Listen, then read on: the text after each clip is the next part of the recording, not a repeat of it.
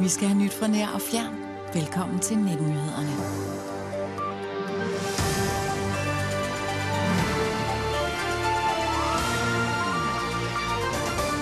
Endnu en dag med masseaflivninger af mink i Danmark, her i Jelling ved Vejle og i Kælderup i Midtjylland. Imens breder frustrationen og spørgsmålene sig, er alt det her nødvendigt? Jeg har været ked af det, jeg har været skuffet, jeg har været rasende. Og, og det, det, er, det, er jo, det, er jo, det er jo sådan, at vi alle sammen har det lige nu. God aften og velkommen til en forlænget udgave af søndagens 19 nyheder. I de næste 50 minutter tegner vi i samarbejde med TV2's regioner et billede af et usædvanligt øjeblik i Danmarks historien. Minkkrisen. En hel branche er ved at lukke og slukke på regeringens ordre, ovenikøbet uden at der er lovgrundlag for det. Og 280.000 nordjyder er siden den 5. november blevet bedt om at overholde de skrappeste restriktioner, vi har set herhjemme i fredstid, og det på et meget skrøbeligt lægefagligt grundlag. Der er nok at tale om, og vi stiller som sagt om til TV2's otte regioner undervejs i udsendelsen. Det betyder, at vi flere gange splitter udsendelsen op i otte forskellige signaler. Hvis du for eksempel bor i Nordjylland, jamen så bliver det Christian French i TV2 Nords studie, som tager stafetten. Og Christian, man kan jo roligt sige, at I bor i det, som er krisens centrum. Hvad kommer I til at dykke ned i? I vores del af udsendelsen skal det både handle om de restriktioner, som syv nordjyske kommuner trods lempelser stadig er underlagt, og så møder vi naturligvis flere af de hundredvis af nordjyske minkavlere, for hvem fremtiden nu er uvis, efter at det, der for mange var et livsværk, ikke længere eksisterer i den landsdel, der ellers har været hjemsted for en tredjedel af al dansk minkavl. Men minkbranchen er absolut ikke kun udbredt i Jylland. Branchen er landsdækkende. For eksempel er der gennem mange år solgt minkpinse for milliarder i Glostrup vest for København. Altså hos jer i TV2 Lorges område, Julie Andersen. Hvad fortæller I om? Ja, jeg står her i øh, Glostrup, hvor verdens største pelsaktionshus ligger, nemlig Copenhagen Fur. Det er et pelsaktionshus, der har solgt skind for milliarder af kroner, især til Kina igennem mange år. Men nu har virksomheden altså i den her uge meldt ud, at de bliver nødt til at lukke. Nu, øh, nu bliver virksomheden nødt til at lukke, og det har altså store konsekvenser. Ikke alene for de 300 medarbejdere, der nu står til at blive fyret, men også for lokalsamfundet i Glostrup og for store dele af den danske modeindustri. Det har vi mere om til seerne her på TV2 Lov i hovedstadsområdet om lidt. Så lød det altså fra Glostrup, og om cirka 10 minutter, der stiller vi om til lige præcist din region. Lad os nu allerførst få et overblik over den meget usædvanlige situation, som både afliver et helt erhverv og delvist lukker en landsdel. Michael Kravlund, du står i Jøring midt i Nøjeland. Inden aflivningerne gik i gang, der var der cirka 14 millioner mink i Danmark. Hvor mange er der egentlig tilbage? Jamen det nyeste tal, vi har fået fra Fødevarestyrelsen, som driver den her aktion, man vist roligt kan kalde det, jamen det er, at der på nuværende tidspunkt er aflivet mindst 8 millioner mink. Det er et tal, vi har fået ind for ganske få minutter siden. Men det, man skal huske på, det er, at de her 8 millioner mink, jamen dem, de lever i, øh, i smittede områder, altså enten på en smittet farm, eller inden for en radius på 7,8 km fra en smittet farm. Så det betyder, at det her tal, det er formentlig langt højere end de 8 millioner, fordi at der jo også er minkavlere på Fyn og på Sjælland, som er i gang med at aflive mink i det her øjeblik. Fordi det er ikke kun her i Jørgen Kommune, hvor der har været smitte smitte. Det var her, det startede, og siden da har det spredt sig som en steppebrand ned igennem Jylland, og nu altså til 22 forskellige kommuner. Og faktum er, selvom der stadigvæk er mink tilbage, jamen minut for minut, så bliver der færre mink i Danmark. Ja, der afleves mink på livet løs, havde jeg nær sagt. Og samtidig på Christiansborg forhandler partierne om erstatning eller kompensation til minkavlerne. Statsministeren sagde allerede i torsdags, at de forhandlinger de skulle på plads lige med det samme. Men de er altså stadig i gang, og du følger med i dem, Ole Kron. Hvor langt er partierne nået? Ej, de er ikke rigtig noget ret langt. Altså, der er en udbredt følelse af, at der er en kæmpemæssig krise mellem regeringen og især de to store borgerlige partier, øh, Venstre og de konservative. Og det, man slås om her bagved mig, har vi Erhvervsministeriet, der hele tiden har partierne til online-møder, det er, hvor stor skal erstatningen være. Det er sådan, at regeringen samlet har sat 12 milliarder kroner af.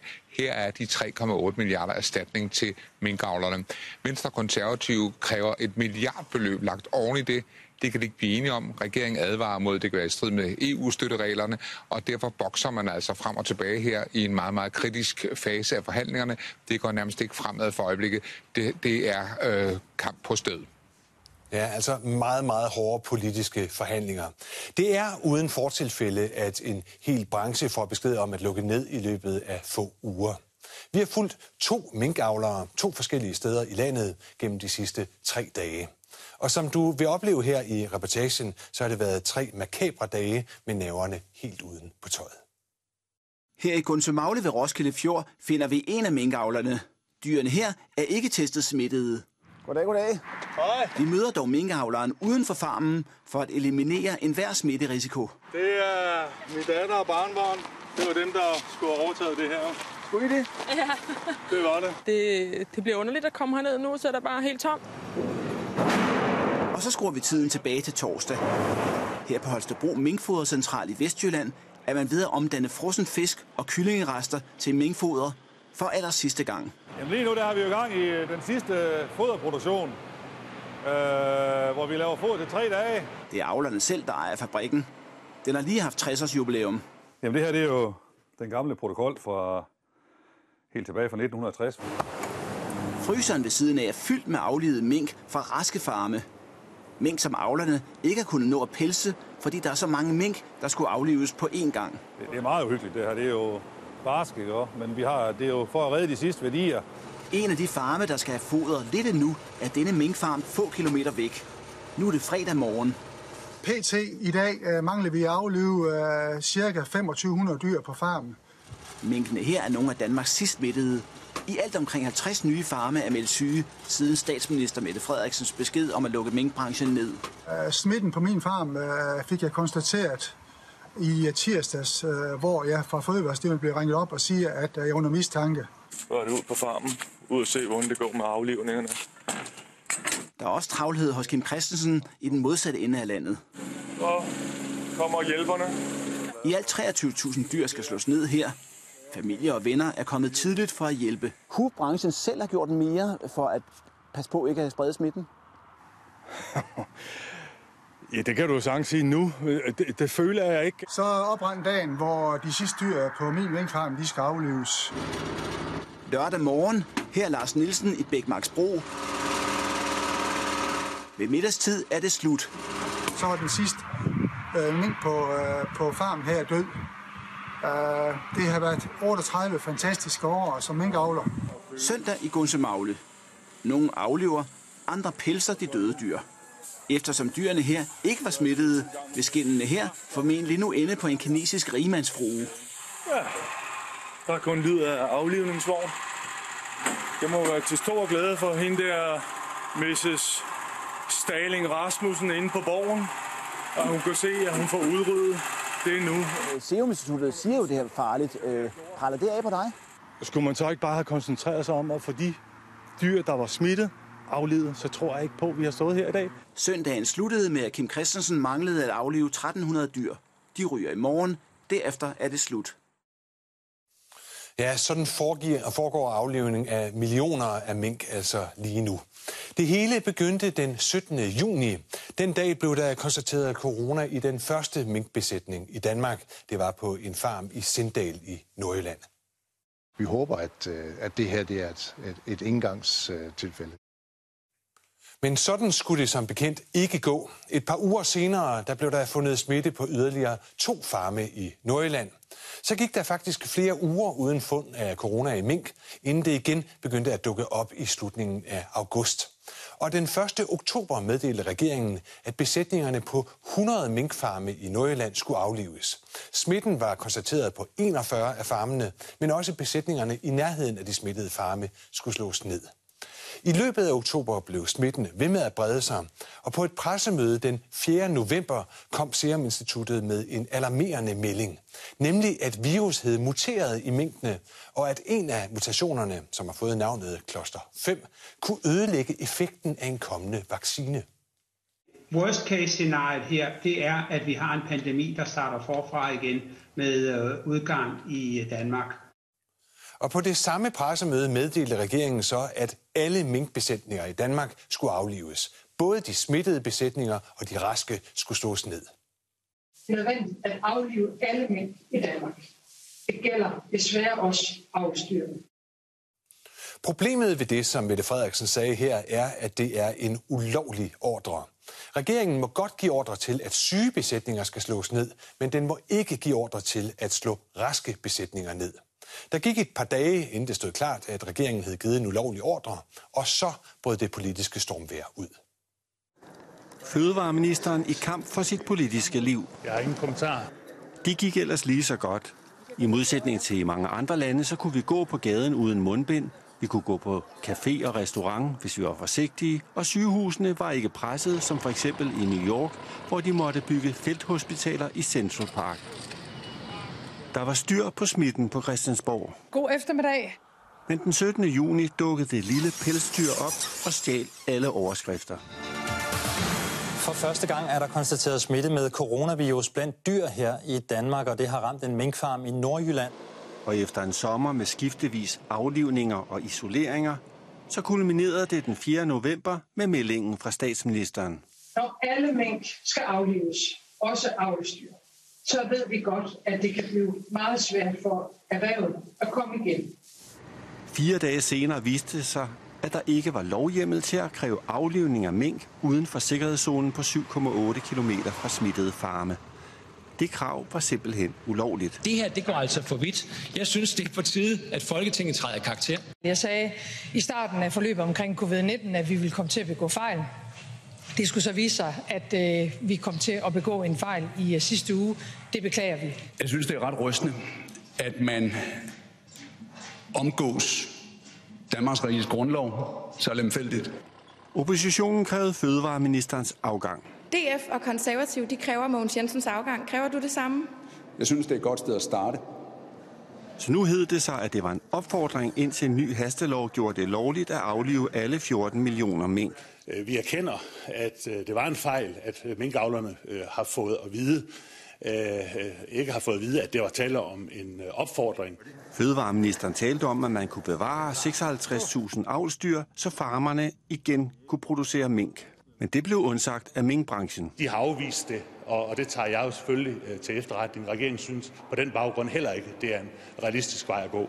På onsdag kommer regeringen med en redegørelse fra hele det kaotiske forløb. Den kan komme til at afgøre, om fødevareministerens taburet vakler eller vælter. Jeg tror ikke, fødevareministeren overlever den her skandale. Spørgsmålet er jo, hvilke andre minister han kommer til at tage med sig i faldet. Ja, hvilke andre ministre? Her ville vi naturligvis rigtig gerne have talt med statsminister Mette Frederiksen om, hvorfor hun ikke sikrede sig, at regeringen handlede inden for lovens rammer. Men hun har ikke ønsket at stille op til interview i denne udsendelse. Sidst vi hørte fra hende i Mink-sagen var i programmet God Aften Live i torsdags, og der lød det blandt andet sådan her. Hvornår sikrer du dig, at der er lovhjemmel for det her? Hvornår spørger du folk? At det her er okay. Men det er jo et mærkeligt spørgsmål at stille, al den stund, at du øh, og resten af Danmark jo godt ved, at der ikke var lovhjemmel. Men er det nu også et mærkeligt spørgsmål at stille til en statsminister, hvad hun har gjort for at holde sig inden for lovens rammer? Sagen er nemlig, at hun senest to dage efter pressemødet fandt ud af, at loven, at ordren var ulovlig. Men det fik hende ikke til at bede sin fødevareminister om at stoppe aflivningerne. Der gik yderligere to dage, før regeringen ændrede meldingen til minkavlerne to dage efter, du får at vide, at det her det ikke men, er lovligt, men, der, der øh, ringer du ikke lige til fødevareministeren eller til nogen og siger, hey, se at få stoppet det her? Altså, jeg har en klar forventning om, at alle regeringsministre de reagerer korrekt på de oplysninger, som er tilgængelige for regeringen, herunder og informere Folketingets partier, og det blev, det blev gjort. Og så bliver jeg nødt til øh, igen at understrege, at det er ikke i mine øjne en forkert beslutning, at minkene skal slås ned. Det er heller ikke forkert, at minkavlerne i Danmark bliver ved med at slå deres mink ned, selvom der nu mangler den lovhjemmel. Det vi altså hører her er, at statsministeren har erkendt, at der mangler lovhjemmel. Altså at hun og regeringen gav en ulovlig ordre. Hvilke konsekvenser det så skal have, det er langt fra afklaret endnu. Men Troels Mølleberg, hvad kan det her forløb med den ulovlige ordre komme til at koste regeringen? Ja, i første omgang kan det jo komme til at koste øh, Fødevareminister Mogens Jensen hans politiske post. Det er der noget, der tyder på. Han er i hvert fald under et voldsomt pres på onsdag kommer den redegørelse, som også er nævnt her, øh, som øh, afgør, øh, og det er jo enhedslisten og de radikale især, der afgør, om de stadig har tillid til ham eller ej. Men det, som den måske kan koste regeringen på længere sigt, det er jo øh, en manglende tillid. Vi har set nogle målinger, der viser, at tilliden er faktisk dalende øh, ret kraftigt øh, til regeringen. Og der kan man sige, at Mette Frederiksen har jo haft det øh, held og også den dygtige hånd igennem coronakrisen, at, og det har været vigtigt for hende, at danskerne har været, haft tillid til, at det, hun har sagt og gjort, det øh, er sådan set i orden, og det har man skulle følge. Det, der sker nu her, er, at øh, sådan en fejl her kan gå hen og bryde den tillid ned, således at danskerne ikke i samme grad er klar til at lytte til, hvad der bliver sagt. Og det kan blive et kæmpe problem for Mette Frederiksen. Det kan også blive et problem for landet naturligvis, men for Mette Frederiksen politisk er det et stort problem. Og der står sagen altså politisk lige nu. Men regeringen står fast på, at alle mink i Danmark skal slås ned, og det har konsekvenser i hele landet. Og hvilke konsekvenser det har der, hvor du bor, ja, det skal du høre nu, når vi stiller om til din region. Her i hovedstadsområdet, der mærker vi altså de her masseaflivninger af mink i høj grad, både, ude, både ude hos minkavlerne i vores sendeområde, men i den grad også ude i en butik som den, jeg er i her, nemlig Map Fur i Glostrup. Det er en virksomhed, der i over 100 år har levet af at købe skin og videresælge det som en pelsfrakke, som den her, en dansk minkpelsfrakke. Nu står virksomheden til måske at kunne overleve. Men inden vi vender tilbage til virksomheden her, så synes jeg lige, vi skal have et overblik over, hvordan at de danske minkavlere er ramt i vores sendeområde. 4. november holder statsminister Mette Frederiksen pressemøde. Budskabet er klart. Alle mink i Danmark skal aflives. En de facto dødsdom til en hel branche. 12 minkfarme i vores område får trukket deres eksistensgrundlag væk. Minkavlerne bliver kompenseret med 20 kroner per aflivet mink i en såkaldt tempobonus, hvis minkene bliver aflivet senest 16. november. Herefter går minkavlere i gang med aflivning af alle deres mink. Brancheorganisationen Danske Minkavlere skønner, at der i vores område er lidt under 200.000 mink på de 12 farme. Ja, minkavlerne er hårdt ramt, men det er jeg altså også her hos øh, uh, MAP for Rasmus Petersen. Du er fjerde generation her. Hvor skidt står det til? Ah, men det ser skidt ud. Det må vi nok tilstå. Uh, man har jo uh, taget 60 procent af vores uh, omsætning fra os overnight, og det har selvfølgelig en voldsom betydning. Jeg tror ikke, der er mange firmaer, der vil overleve det. Vi vil selvfølgelig gøre forsøget, og uh, jeg har også en søn, som er femte generation, og han, øh, han skal jo lige have noget hjælp nu her, og vi skal sætte os ned og finde ud af, hvad skal der ske i fremtiden. Jeg vender tilbage til dig øh, senere i udsendelsen. Nu skal det lige handle om din nabo, Copenhagen Fur, der ligger lige herinde ved siden af i Glostrup. Copenhagen Fur er verdens største pelsaktionshus. Men øh, i løbet af den her uge, der har de altså meldt ud, at de kan ikke overleve. Copenhagen Fur har eksisteret i 90 år og har ligget i Glostrup siden 1963. Virksomheden er ejet af de danske minkavlere, så nu hvor der ikke længere skal være danske mink, er en nedlukning en naturlig konsekvens. Det vil ske over tre år, hvor 300 medarbejdere løbende vil blive afskediget. Det er klart, at nogle af de medarbejdere, som har tættest relation til det, der foregår ude på, på minkfarmene, de vil blive udfaset relativt hurtigt. Og det, det er jo en konsekvens af, at øh, dyrene desværre forsvinder. Der er pels nok til, at Copenhagen Fur kan holde pelsaktioner i hvert fald i to år endnu, men om tre år vil det altså være helt slut med salg af dansk minkpels fra det store aktionshus. Mange af de her medarbejdere, der altså nu står over for at få en fyreseddel fra øh, Copenhagen Fur, de har arbejdet for virksomheden i årtier, og arbejdet for Copenhagen Fur er blevet en stor del af deres identitet. Nu skal vi møde en af dem, der har det på den måde. De år, jeg har stået med den her i hånden, der har jeg omsat for, haft ansvar for at omsætte 85 milliarder. Vil du købe en hammer til 85 milliarder? Per Knudsen var bare 17 år gammel, da han i 1985 som handelsuddannet startede sin karriere i Copenhagen Fur i Glostrup. Starter i september 1985, så det er, det er et par sommer siden. Efter 35 år i virksomheden er det ved at være slut. Det, det slår meget hårdere, end, end folk egentlig fanger og tror. Fordi det er ikke kun et, et arbejde, det er simpelthen en livsstil. Torsdag denne uge meldte verdens største auktionshus for pelse ud, at de lukker, som direkte konsekvens af, at alle mink i Danmark slås ned. Jeg ved ikke, hvor vi står øh, om, om 14 dage, om tre uger, øh, hvor mange der rent faktisk øh, kommer ind nu. Vi prøver at danne os et overblik over det, men, men den besked, vi får i dag, kan vi lave om i morgen. Så. Per Knudsen selv startede med at sortere skin i hallerne her. Siden blev han såkaldt spotter ved de til tider intense auktioner. Og siden år 2000 er det ham, der har svinget hammer, når et skin skulle sælges. Det var så her, jeg blev, blev gift ude på, på broen. Så jeg ved ikke, om det bliver mere af hele mit liv end, uh, end det. Vi skal tilbage til den 13. juni i år, hvor man første gang opdager coronavirus blandt mink i Nordjylland. Før Jim lukket på ubestemt tid. Siden har virus spredt sig. Den indgriben, den har taget i vores allesammens liv, det er ja, ubeskriveligt. Med uoverskuelige konsekvenser til følge. Hvis man lige starter herude, så er det jo selvfølgelig alle dem, som arbejder herude. Men hvis vi tager lokalområdet, så har vi også øh, to hoteller. Biludlejningsselskaberne vil også opleve, at der mangler noget omsætning. Og så selvfølgelig en masse hoteller og restauranter i, øh, i København. Og selvom Copenhagen Fur har solgt andet end minkpelse. Det her det er et chinchilla-skin, som også er blevet lavet i, i forskellige variationer. Så har vi vores svakara-skin fra, fra Namibia. Og vi har også nogle, en sølvrev fra Norge. Så er det den danske mink, der har afgjort langt de fleste hammerslag for virksomheden. De bedste mink, vi solgte på den sidste auktion, de kostede lige over 300 kroner. Og når det så er sagt, så sælger vi toplot en gang imellem, hvor vi tager, tager 40 skin ud, øh, som er helt unikke, helt specielle, og laver lidt speciel markedsføring omkring dem, og de koster over 1000 kroner for det bund, altså per skin. Det er i dag 20 år siden, at Per Knudsen tog skridtet op på den øverste skamme i Copenhagen Fur. 65 was over here to 65. Trinet er ikke øh, højere end sådan, men øh, betydningen den er, den er noget større. For når man står heroppe, så står man med, med ansvaret for, for rigtig mange menneskers levebrød. Og det er ikke småpenge, der bliver handlet for. Vores rekord med omsætning heroppe, det var, øh, det var under, øh, ja, jeg tror det var 2013 på en af de første auktioner på året. Der regner jeg ud, at vi har solgt for over 40.000 kroner i sekundet hver sekund hele den dag. Nedlukningen af verdens førende auktionshus vil ske gradvis over de næste år. Vi har jo nogle skin, som, øh, som vi ikke har fået solgt i den her sæson, som vi skal sælge til den kommende sæson. Og så længe der er skin, vil Per Knudsen holde fast i hammeren. Kommer der så også noget salg i, i 22, kommer der også øh, en lille smule i 23, så tror jeg ikke, at øh, vi kan strække den længere med, med det, vi har. Så det er, det, det er den bagkant, jeg sådan kigger ind i lige nu.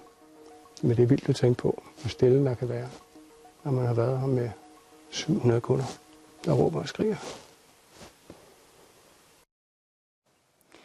Vi vender tilbage her til Glostrup senere i udsendelsen. Nu skal vi lige et smut tilbage til kvægtåret med dig, Michael Kamper.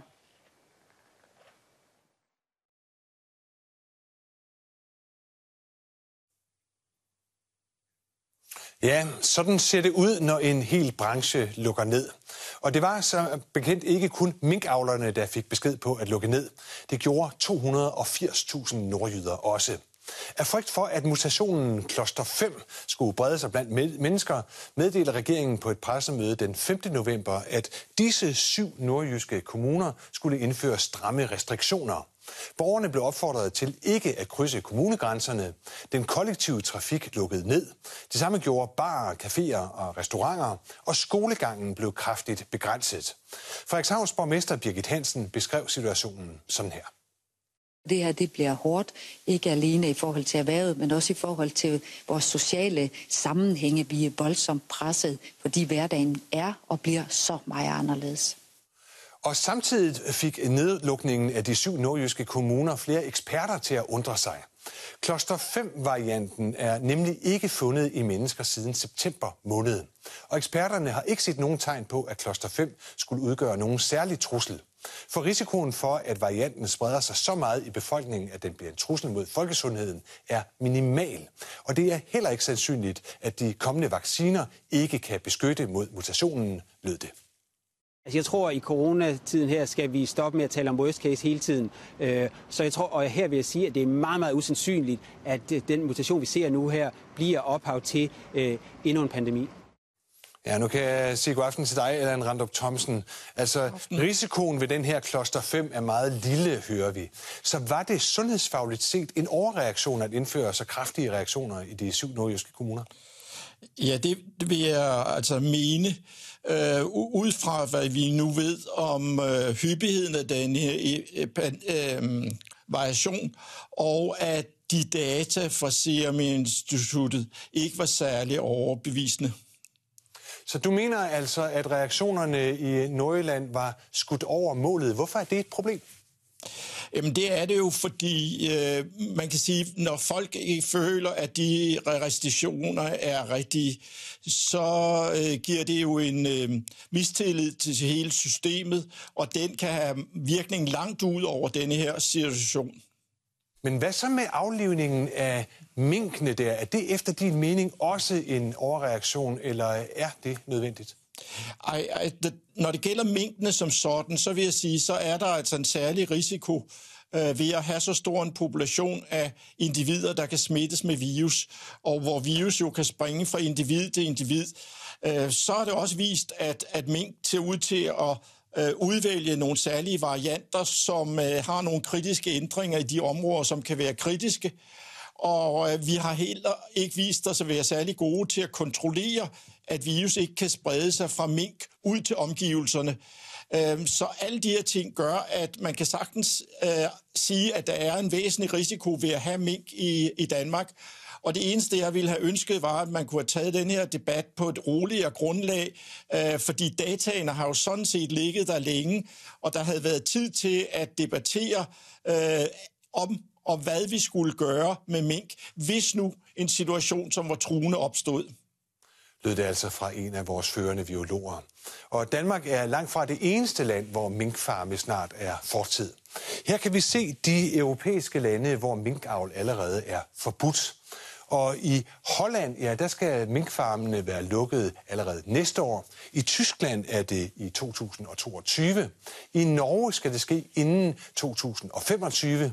Så er der Sverige. Her er minkavl ikke ulovligt, men branchen er underlagt så strenge krav om dyrevelfærd, at den næsten er afviklet. I Frankrig er der ikke noget forbud, men regeringen har varslet, at man vil forbyde minkavl i løbet af de kommende år. Og så er der Polen. Et interessant land, fordi det er Europas næststørste producent af mink, kun overgået af Danmark. Her har det indtil videre kun været på tegnebrættet at afvikle minkavl. Og Divya Das, du er med netop fra Polen. Hvad er forklaringen på, at stort set alle lande enten diskuterer eller allerede har besluttet at lukke ned for minkavl? Jamen det har faktisk ikke særlig meget med coronavirus at gøre. Det har noget at gøre med dyrevelfærd og dyreetik. I mange af de her lande, som du nævner, der har der i en årrække været en national debat om lige præcis dyrevelfærd. Og der har man altså på baggrund af det truffet beslutning om at afvikle minkavl i lande som Norge, Tyskland og Frankrig. Og i virkeligheden også Gælder det også for Holland? Der har der også været en lang dyrevelfærdsdebat, og det var det, der gjorde, at man også ville afvikle der. Det har man så speedet op på grund af øh, coronakrisen, og vil nu allerede afvikle i 2021, frem for det, der var planlagt i 2024. Og så er der Polen, hvor det i virkeligheden var så meget på tegnebrættet, at det var et lovforslag. Men på grund af en masse politiske uenigheder i Polen, så sandede det hele til, og Præsidenten sagde jo et for ganske få dage siden, at han ikke havde tænkt sig at skrive under på noget som helst, nogen som helst lov, der havde med forbud for minkavl at gøre. Så det er status i Polen og rundt omkring i Europa lige nu. Så når man nu overvejer, eller allerede har gjort det, altså at lukke minkfarme ude i Europa, så er det altså på grund af dyrevelfærd, ikke på grund af øh, corona. Så fortæl os, hvordan reagerer polakkerne på det, der sker her i Danmark, altså at vi lukker ned på grund af corona? Jamen dels er man øh, meget chokeret over den beslutning, der er blevet truffet fra øh, de danske myndigheder og den danske regerings side selv, fra polske politikere, som er på venstrefløjen, som længere har advokeret for, at man skulle lukke for minkavl også i Polen, synes man, at det er meget vidtgående, det der sker i Danmark. Og så er man også fra minkavlernes side meget bekymret, øh, dels fordi man er bange for, at der potentielt også kommer coronavirus til polske mink. Der er ikke blevet fundet corona coronavirus i nogen polske minkbesætninger endnu. Det skyldes måske, at man ikke for alvor er begyndt at teste øh, for coronavirus øh, hos mink. Det siger man, at man vil gøre nu. Og så er der også samarbejdet mellem Polen og Danmark, mellem polske minkavlere og danske minkavlere. Det er man også ærgerlig over, at de nu kommer til at slutte. I kan høre her, hvad formanden for Polens pelsdyravlerforening, som også er minkavler, sagde til mig tidligere. Bardzo się martwimy, bo uważamy, że Dania, no znaczy wiemy o tym, że Dania jest największym producentem norek w Europie. Współpracujemy z duńskimi hodowcami, kupujemy materiał hodowlany i sytuacja ta, która w tej chwili się stała w Danii, budzi nasze zaniepokojenie. Ja, sådan er situationen i de fleste lande i Europa. En æra er slut. Minkavl er ved at være fortid. Og nu skal vi tilbage her til Danmark for at se, hvilke konsekvenser det har der, hvor du bor. For det handler jo både om mennesker, der skal til at finde et andet arbejde, og folk, der på anden vis er ramt af minkkrisen. Nu stiller vi om til din TV2-region. Her i hovedstadsområdet, der har vi 12 minkfarme, og en af dem det er her i Gunsø Magle i Roskilde. Det er Vin Minkfarm, Minkfarm, som I måske også mødte tidligere i udsendelsen. Den ligger altså 400 meter den vej. Familien her, de havde lidt over 20.000 mink, og de er lige nu i fuld gang med at aflive dem. Knud Vest, du er medejer og stifter af Minkfarmen her. Hvornår er I færdige? Vi er færdige i morgen, og så har vi, i morgen har vi 1.700 dyr tilbage, og de er aflivet i morgen eftermiddag. Så er vi færdige. Jeg vender tilbage til dig om lidt. Vi starter lige med et lille indslag om visionen og drømmene bag minkfarmen. Det billede her, det viser jo min far og jeg, der i foråret 1964. Der starter vi. Og nu 56 år senere må 74-årige Knud Vest, hans søn Kim Christensen og hans 26-årige barnebarn sende deres livsværk og det, som skulle have været familiens fremtid i graven. Det er hele mit liv. Det er, det er hele mit hjerteblod. Jeg var nede og filme før, hvor han faktisk fodrede for sidste gang. Jeg har jo jeg har jo set op til dem begge to hele livet, og, og det, det er rigtig hårdt for mig. Knud Vest var 17 år, da han startede Vin Minkfarm med sin far. Den minken, den fangede mig øjeblikkeligt, og fra dag et var jeg bit af den. For syv år siden kom sønnen Kim Christensen med, som i dag ejer 75 procent, mens Knud Vest ejer de resterende 25. Kim Christensens drøm var at kunne føre minkfarmen videre til sin datter Maria. Jeg havde troet, at jeg skulle arbejde mere sammen med min datter. Ja, min drøm, det var jo at, at komme ned øh, på gården og, og arbejde øh, efter min far. Og så, hvis jeg var heldig, så min datter, hun, øh, hun kunne overtage det efter mig på den måde, ikke? så det ligesom kom videre i generationerne. Det var da i hvert fald min store drøm. Knud Vest, på en skala fra 1 til 10, hvor 10 er højst, hvor frustreret er du så? Jamen det er det er 10 og måske endda mere. Det er jo en helt ekstrem situation, vi er ude i. Jeg har aldrig forestillet mig, at man kunne lande sådan et sted som her. Og forhandlingerne om jeres kompensation, de er jo stadig i fuld gang. Hvad er det for en situation, I står i? Jamen, vi står jo fuldkommen i med ingenmandsland. Vi aner ikke, om vi er købt eller solgt. Først har man lavet noget uden lov, altså der er ulovligt fra regeringens side. Efterfølgende har man ikke engang sikret sig det økonomiske grundlag for det, der skal ske. Og i denne her situation, der ville det jo have klædt statsministeren, da hun meddelte, at hun var, vi var nødt til at fjerne mængdene, og hun havde givet os et tilbud om, at hun var også parat til at understøtte os i udviklingen af erhvervet om et år. Og jeres minkfarm, den er jo under afvikling. Hvad skal ja. der ske nu? Jamen, øh, der er mange muligheder. Vi ved det ikke, men vi ved jo, at vi har en bygningsmasse. Vi har ingen indkomst.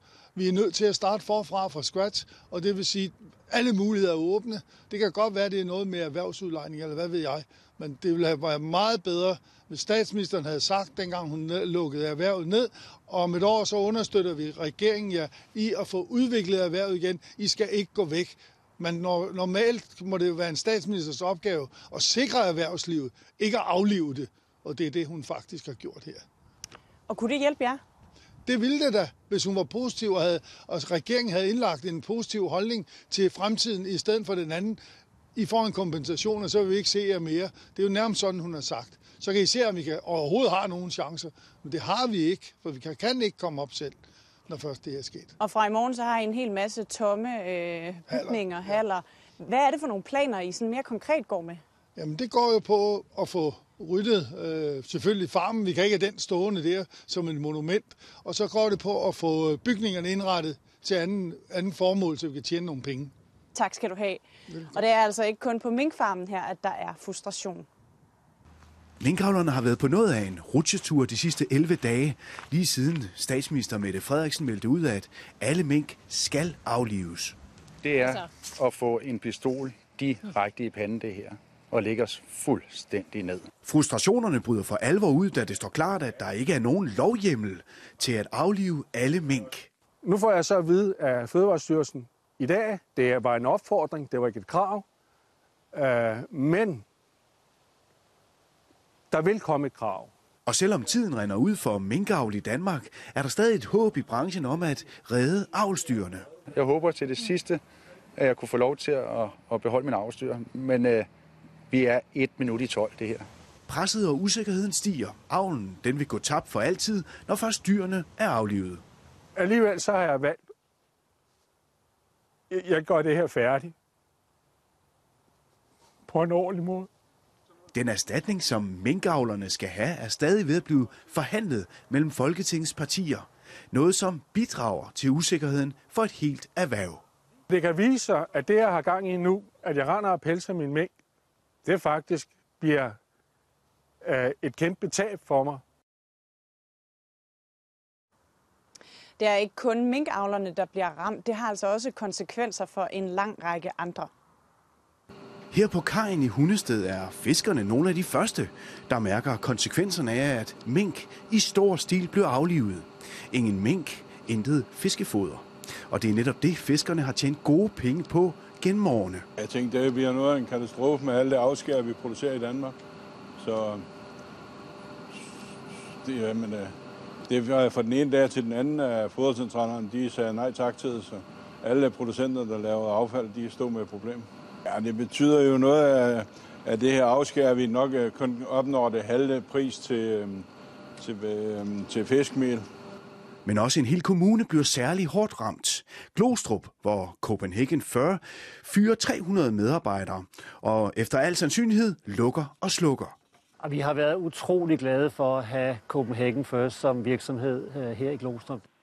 Der vil være nogle medarbejdere, som mister deres arbejde. Og det vil vi selvfølgelig arbejde sammen med Copenhagen First, sammen med de andre kommuner i området, for at se, hvad vi kan gøre, øh, således at, øh, at folk får et nyt job. Amager Forbrænding trådte i dagene efter beslutningen om aflivningen til for at omsætte de døde mink til noget nyttigt. Vi står over for en, en helt øh, særlig situation, altså en, en sundhedsmæssig situation, øh, der skal både løses øh, hurtigt, sikkert og effektivt, og vi har jo et, et, et anlæg, øh, der jo rent faktisk kan den slags. Frustrationerne her hos øh, Vin Minkfarm, de er store, og nu skal vi tilbage til Odense og Kvægtorvet.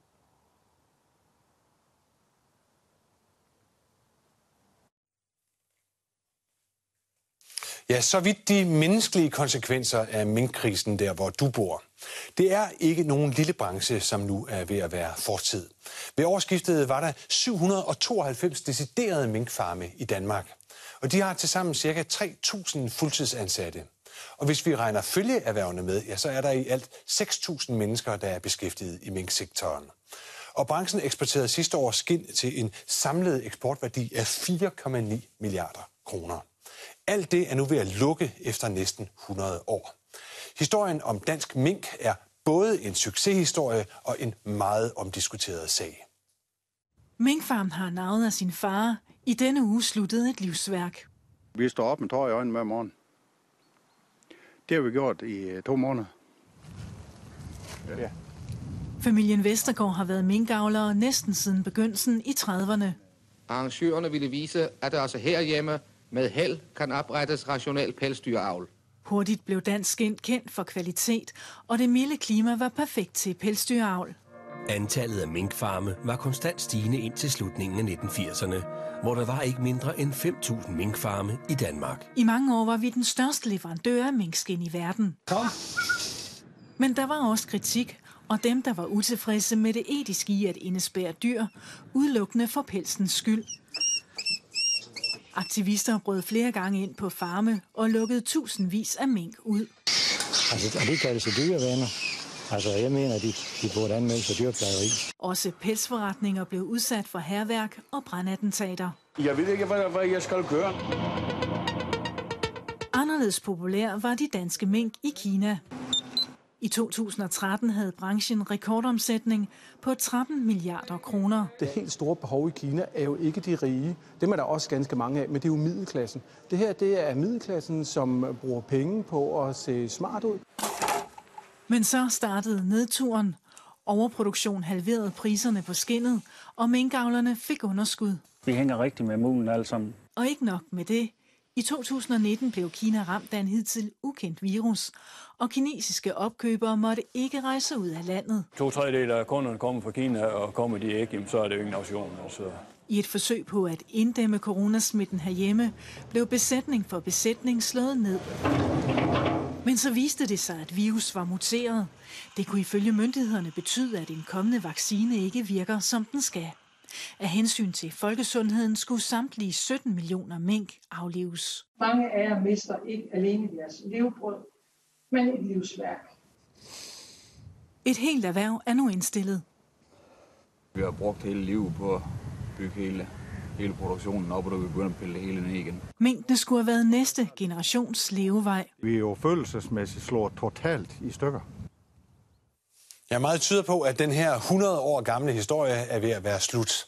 Og de cirka 6.000 ansatte i minkbranchen skal til at se sig om efter noget andet at lave. Og hvordan fremtiden for de mange mennesker kan komme til at se ud, det bliver der gjort mange tanker om i hele landet. Vi skal tilbage til din region. Ja, nu er vi nemlig tilbage her hos øh, familievirksomheden Mapfer i Klostrup. En virksomhed, der nu har svært ved at se, om de kan overleve, også selvom de i over 100 år altså har levet af at købe skind som det her og solgt det videre som pelsfrakker som den her. Og de har altså også leveret pels til det danske kongehus. Man kan vel sige, at øh, det her med pels, det historisk set i hvert fald har været lidt af et statussymbol. Men det er ikke alle, der elsker pels. Well. Militante dyreværnsaktivister på spil igen. I nat gik det ud over en pelsforretning på Frederiksberg. Det har været en rigtig, rigtig god forretning at handle med pels. Men gennem tiden har det også været forbundet med en vis risiko. Da jeg kom ind, så det var udlagt det hele. Dyreværnsaktivister har gjort deres til at gøre det upopulært at være minkavler. Og de står under utrolig dårlige forhold efter vores opfattelse, så har de jo ingen mulighed for at udføre naturlig adfærd overhovedet. Og længe syntes kritikken ellers at pralle af på den købestærke forbruger. Vi spiser jo også griser, hvis vi spiser fjerkræ og... Jamen, er det ene bedre end det andet? Ja, selvom minkavlerne igen og igen har forsøgt at vise frem, at dyrene opdrættes under ordnede forhold. Sådan tæve det her. Det skal have så mange hår som muligt. Så har de gang på gang måtte lægge gård til et politisk slagsmål. I nat blev over 1600 mink... Cirka 8.000 mink blev natten til 5.000 mink blev lukket ud fra to sjællandske minkfarme. Og så startede vi jo nede, og så kunne vi jo allerede se, der lå mink, der var kørt over, mink, der var ødelagt. Utrygheden fra aktionerne spredte sig til hele lokalsamfund. Det var døde dyr overalt. Spredt over det hele. Uden hoveder. Åbne.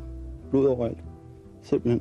Formålet var at få lukket de danske pelsfarme, som man har gjort det i blandt andet England og Wales. Um, our next step is to persuade the, the Danish public. Og selvom det som bekendt ikke blev til et forbud, så har det gjort det svært at etablere og være nabo til minkfarme. Hvis jeg skal bestemme, så øhm, tager man og finder en anden position.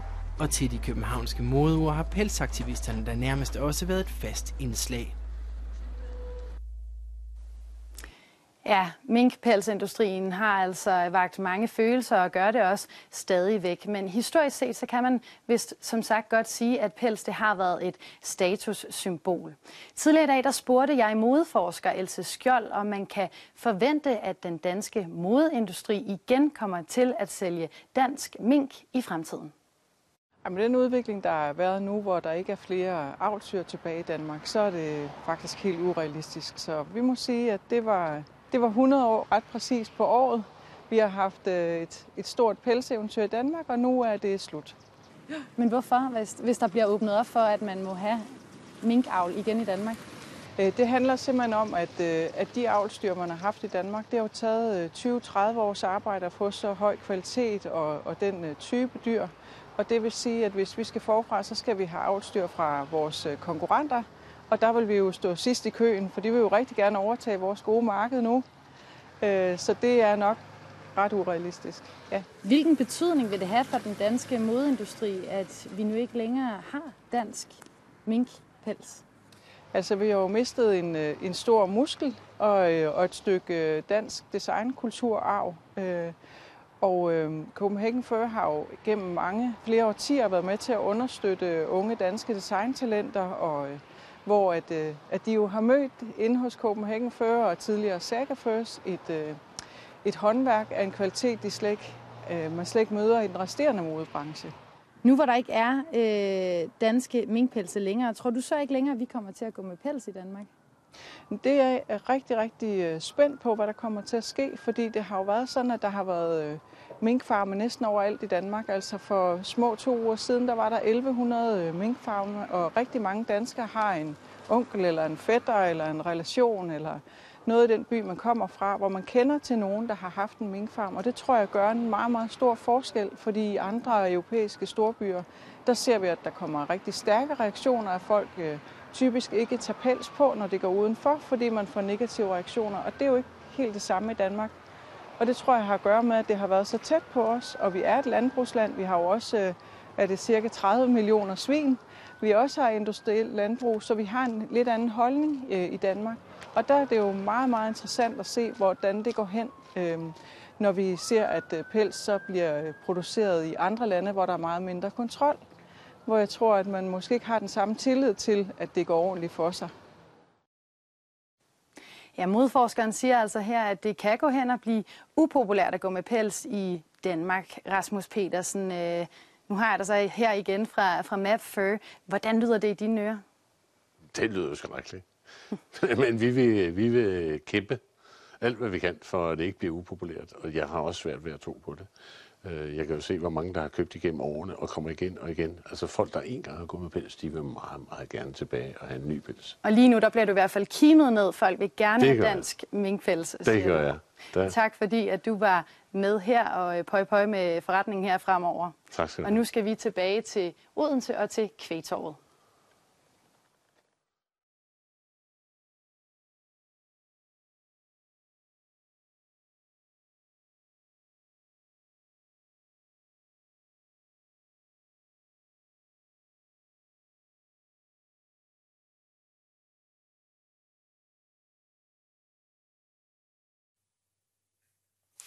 Og sådan nåede vi næsten rundt om minkkrisen, som situationen er lige nu. En krise, der både handler om corona, om politik og om et erhverv, der snart er fortid. Og lad os slutte hos dig, Troels Møllenberg. Prøv lige at tage os med op i helikopteren og fortæl os, hvad er de store linjer i den her sag?